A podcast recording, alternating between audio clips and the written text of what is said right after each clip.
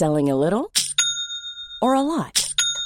Shopify helps you do your thing however you cha-ching. Shopify is the global commerce platform that helps you sell at every stage of your business. From the launch your online shop stage to the first real-life store stage. All the way to the did we just hit a million orders stage. Shopify is there to help you grow. Shopify helps you turn browsers into buyers with the internet's best converting checkout. thirty-six percent better on average compared to other leading commerce platforms. Because businesses that grow, grow with Shopify. Get a one dollar per month trial period at shopify.com slash work. Shopify.com slash work. Seven things you don't really need to know, but probably should. I'm Ciara Revins, and this, this is The Sunday seven. On today's Sunday seven, we take a look back at some of our favourite stories of the year. We're catching up on NASA's asteroid exploits, recapping on A I CAPTCHAs, discovering how to deal with disinformation, and hear the story of the one who was outed by Netflix.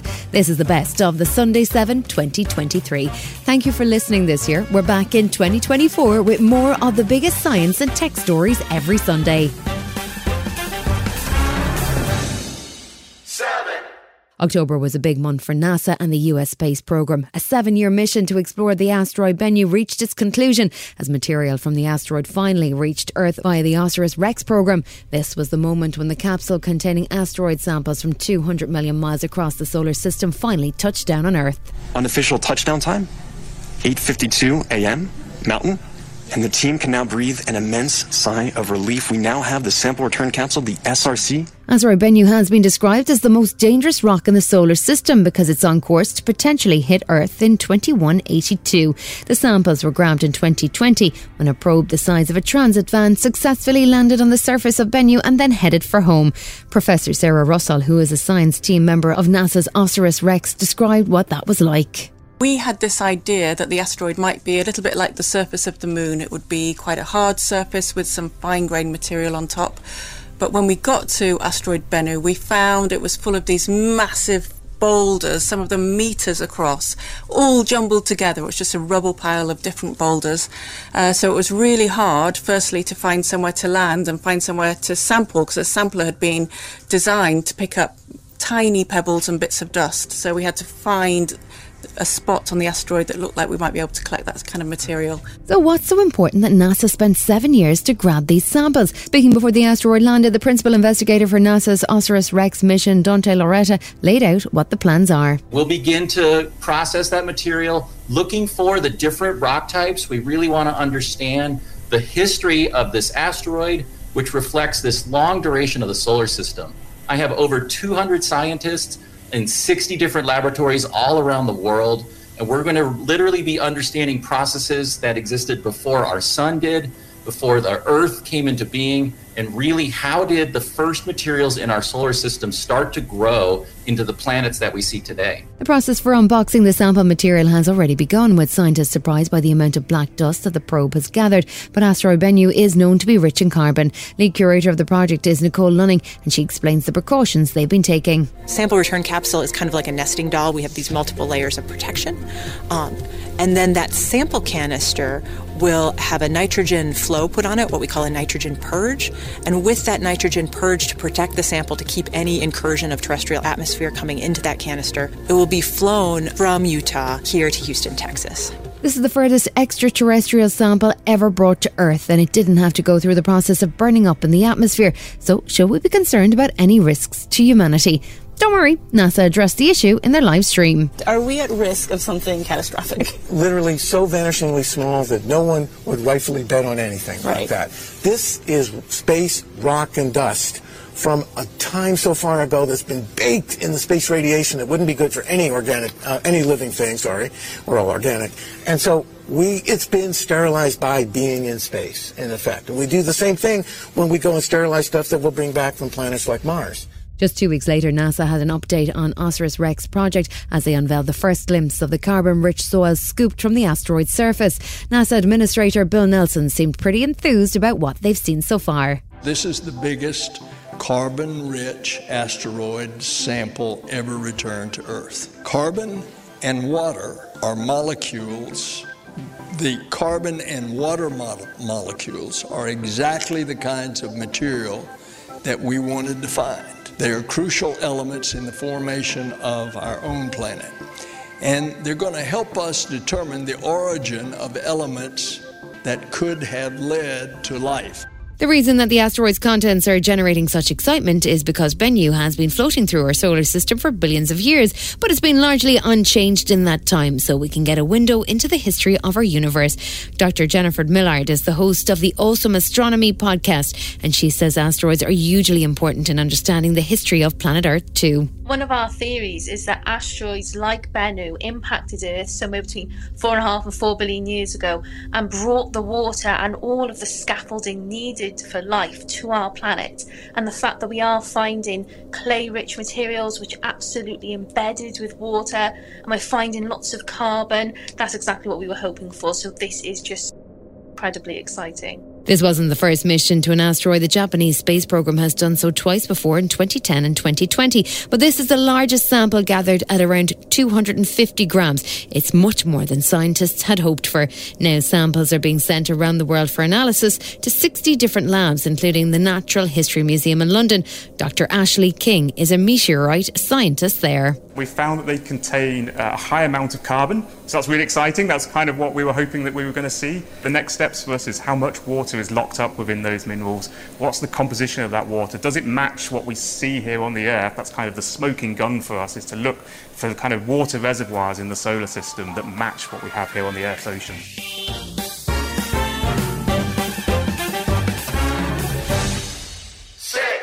The world is a confusing place at the best of times, but with A I, chatbots and Twitter descending into verified blue tick hell, it's not always easy to tell what's real and what's not.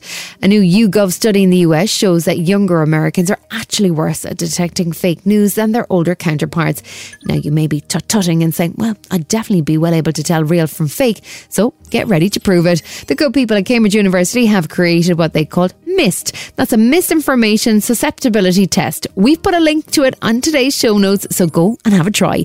The man behind it is on the line now, Doctor Rakoaen Maertens. Yeah, pleasure to be here. Why do we need to have this test? Shouldn't we just believe what we read? We live in a new type of society. There are many different types of information, many different types of sources of information. And uh, we're also in an era of fake news generated by artificial intelligence. I became interested in the topic of doing research uh, on measuring susceptibility to misinformation. And I saw there was no standardized test, so I set out to do that using fake news generated by G P T and real news headlines from trustworthy sources to figure out how good people actually are in discerning real from fake news. At the Smart seven, we run a daily news podcast, so we consider ourselves experts at figuring out what's real and what's fake. But I only scored fifteen out of twenty. Is that bad? Well, fifteen, fifteen out of twenty is, is a good score. It's, it's on the aver- upper average uh, range. Um, but you may have seen that you got a separate score for uh, fake news detection, for real news detection, with discernment. So it could be, for example, that you're a bit too skeptical in general. And that test tries to get feedback on that as well. I've been told I'm skeptical in the past. Does that make sense? What should we be doing about A I in newsrooms? The test highlights some real dangers, right? Yeah, I mean, it's uh, with every big change in society, I think that there are some huge potential benefits of using A I, because you can also use A I to detect misinformation. We can we let, we let the G P T, ChatGPT, do the uh, the MIST test, the misinformation susceptibility test, and it scored twenty out of twenty. Maybe even more worrying is that it generated fake news headlines that we thought were true.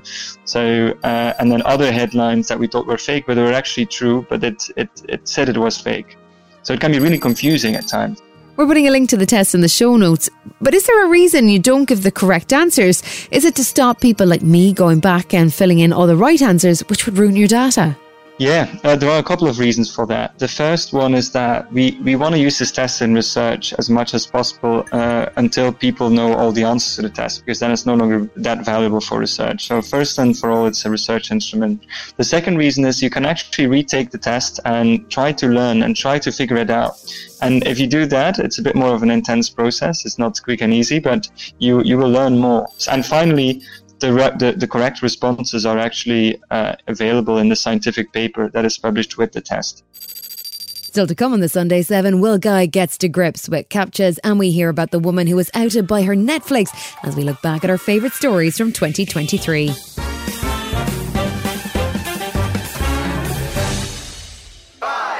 As vegan and vegetarian meal options become more common, have you ever thought about what the protein in your meatless meal is? Some of it is soya, some like corn is derived from a protein called by a mushroom-like fungus, but did you know that the humble pea is a good source of protein?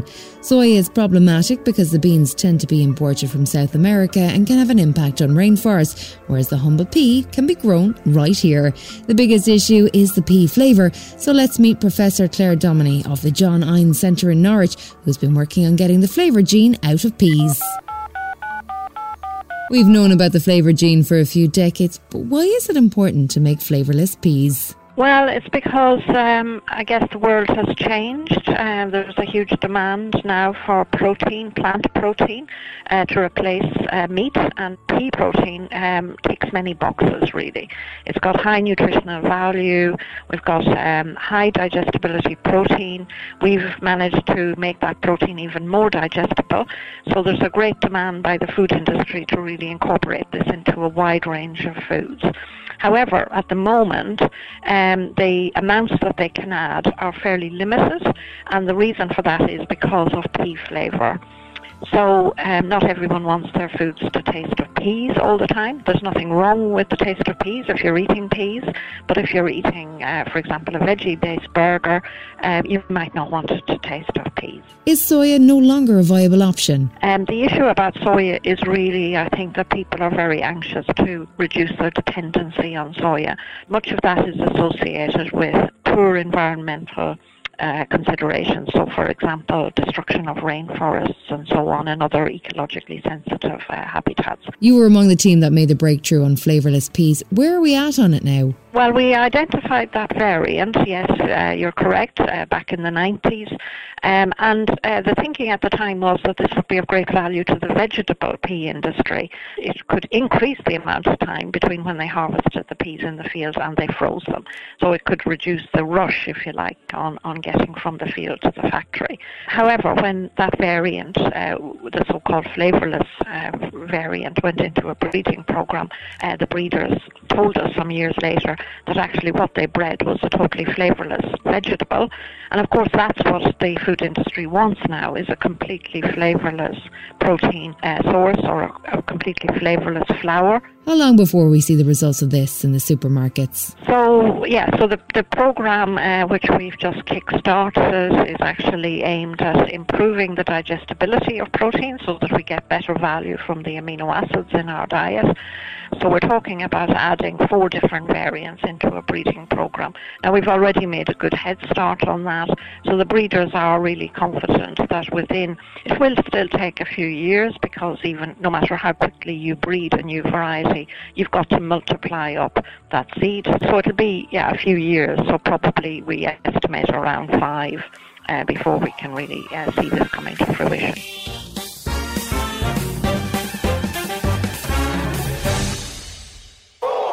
We've all been driven demented by the security device on a lot of websites. We're asked to prove we're not robots by identifying which squares contain motorbikes or steps, or really annoyed tech journalists. They are known as CAPTCHAs, and our Smart seven tech guru Will Guyatt has been puzzling over blurry photos all week. So Will, what are the CAPTCHAs and what does it stand for? Well, so a CAPTCHA is basically to test if there's a human at the end of a device using the internet. Um, CAPTCHA itself is an acronym from Completely Automated Public Turing Test to tell computers and humans apart. No wonder nobody ever calls it that. Now, to many of us, these CAPTCHAs exist just to raise our heart rate. You're clicking on all the images with tractors in them.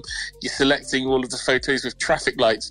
But apparently, and this is a statistic I have quadruple checked now, society now spends five hundred years every day solving solving CAPTCHAs. What are they supposed to do? Well, they're designed as a way of stopping spam and bots from extracting data from websites. Now, that's in theory, because this week a University of California survey said that bots are now better and significantly faster than humans at cracking these CAPTCHA tests, and they looked at systems deployed across over one hundred of the world's most popular websites to do that, and they're much better than humans. So A I is helping robots win the CAPTCHA wars. Yeah, definitely. And that's why the CAPTCHAs that we're getting as humans are actually getting harder to solve, because there's almost like an arms race now between bots and humans.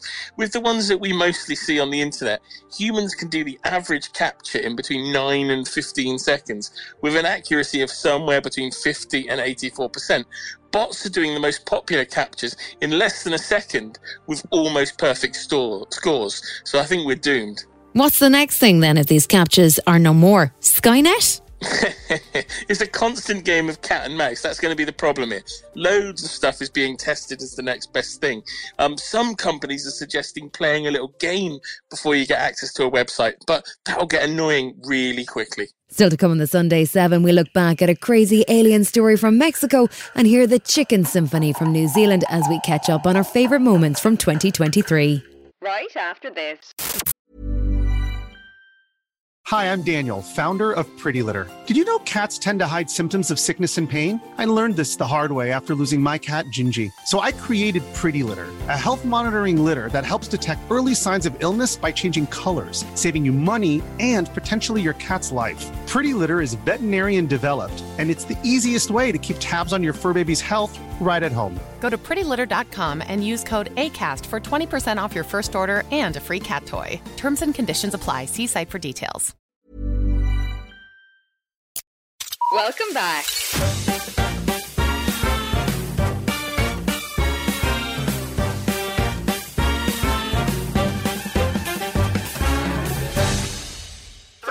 We've become accustomed to the role that algorithms play in our modern lives. They tick away underneath the surface of our social media, our streaming services and our Google searches. But how much do these algorithms actually know about us based on our everyday choices?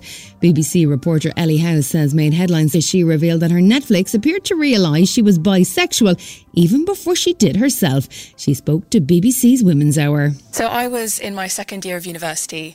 You know, I was watching a lot of Netflix alongside doing my studies, of course. Of course. Um, and I I noticed that I was getting a lot of recommendations for, I would say, quite niche T V programmes with lesbian characters or bisexual storylines.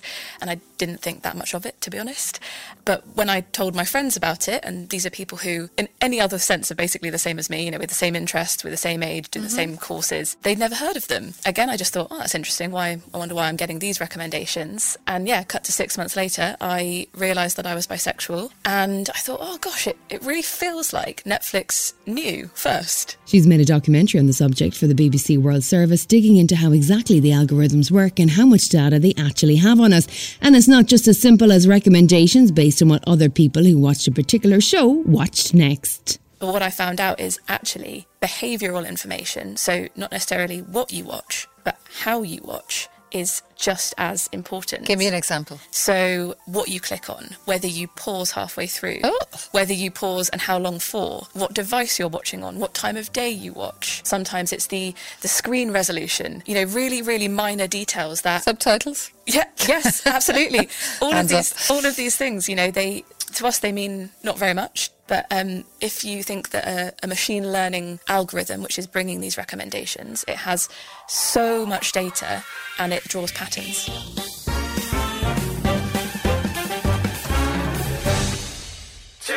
twenty twenty-three was a big year for U F Os, with NASA addressing the issue publicly for the first time with a major press conference on what it's now calling U A Ps. That's unidentified anomalous phenomena, and there's a whole new approach from the space agency after decades of intense secrecy, which just helped to fuel conspiracy theories and the lunatic fringe. In the same week in September that NASA finally opened up about U F Os, we saw an extremely odd presentation from Mexico, which featured tiny mummified corpses that were apparently found in Peru back in twenty seventeen. They were presented to the Mexican Congress as part of an investigation into extraterrestrial life. But Jaime Maussan, the journalist and ufologist who made the presentation, has an extremely shaky history of discoveries. In Peru, en una mina de diatomea. Today, we are going to present two beings that were recovered in Peru in a diatom mine. They are dried bodies that were found in twenty seventeen that have been deeply investigated, both by investigative journalists and by scientists, who, here today, are going to present some of their extraordinary conclusions.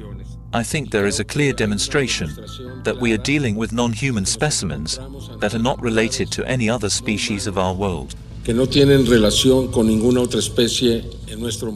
He claimed that the E T-like corpses had been carbon dated and X-rayed and that one-third of their D N A was unknown. However, his claims have been rubbished by experts, and similar claims he made previously were comprehensively debunked by expert Alexander Sokolov from the Scientists Against Myths YouTube channel back in twenty twenty-one. They found that it was actually assembled from, well, a common earth animal. Comparison shows that the reptiloid's cranial cavity fits perfectly the cranial cavity of a llama. The location of the olfactory bulbs, the inner ear, the brain hemispheres and the cerebellum precisely matches those in a llama skull. The whole facial part of the skull was broken off, leaving only the brain case. The skull was then rotated so its back part faces forward. The reptiloid's face is actually the back of the poor llama's head. Thursday saw much more interesting news about actual alien life as NASA continued with its bid to be more transparent about life out there. They're starting a new global crowdsourcing program with the aim of cataloguing and analysing strange sightings, and they've appointed a head of unidentified anomalous phenomena to coordinate the results. The headline news from the press conference was that they've neither been able to prove or disprove alien life as yet, but Administrator Bill Nelson says the search is ongoing. We are looking for signs of life, past and present. And it's in our D N A to explore and to ask why things are the way they are. In June of last year, NASA commissioned an independent study team to examine unidentified anomalous phenomena. We did so with a few goals in mind. First, to examine how NASA can use our expertise and instruments to study U A P from a scientific perspective. Second, shift the conversation about U A P from sensationalism to science.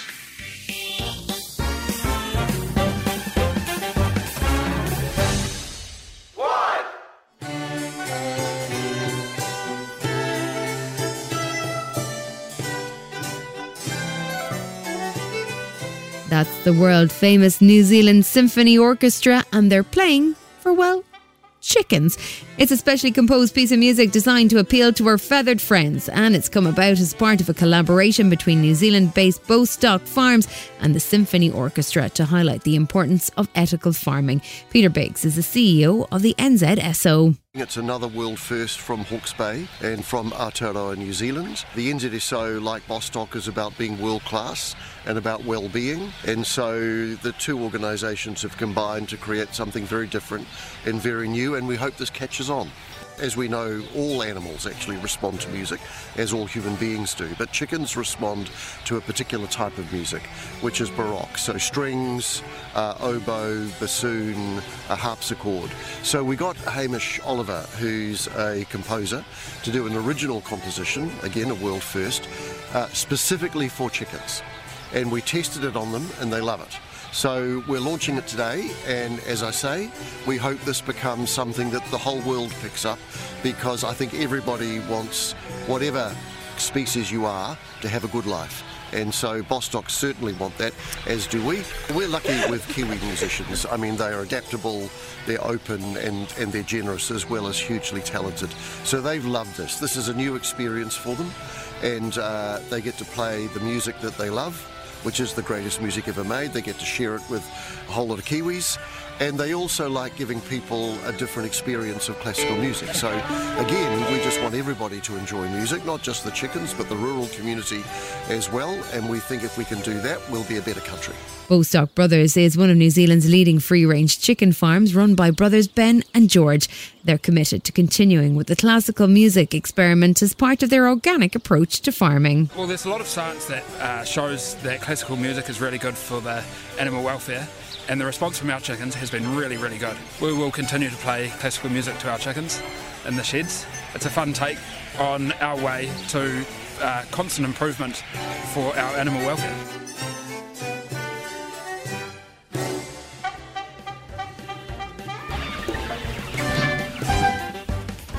This has been The Sunday seven. Wherever you're listening, do us a favour and hit the follow button. We'll be back tomorrow at seven a.m. with the regular Smart seven. Have a great rest of your weekend. Produced and published by Daft Doris.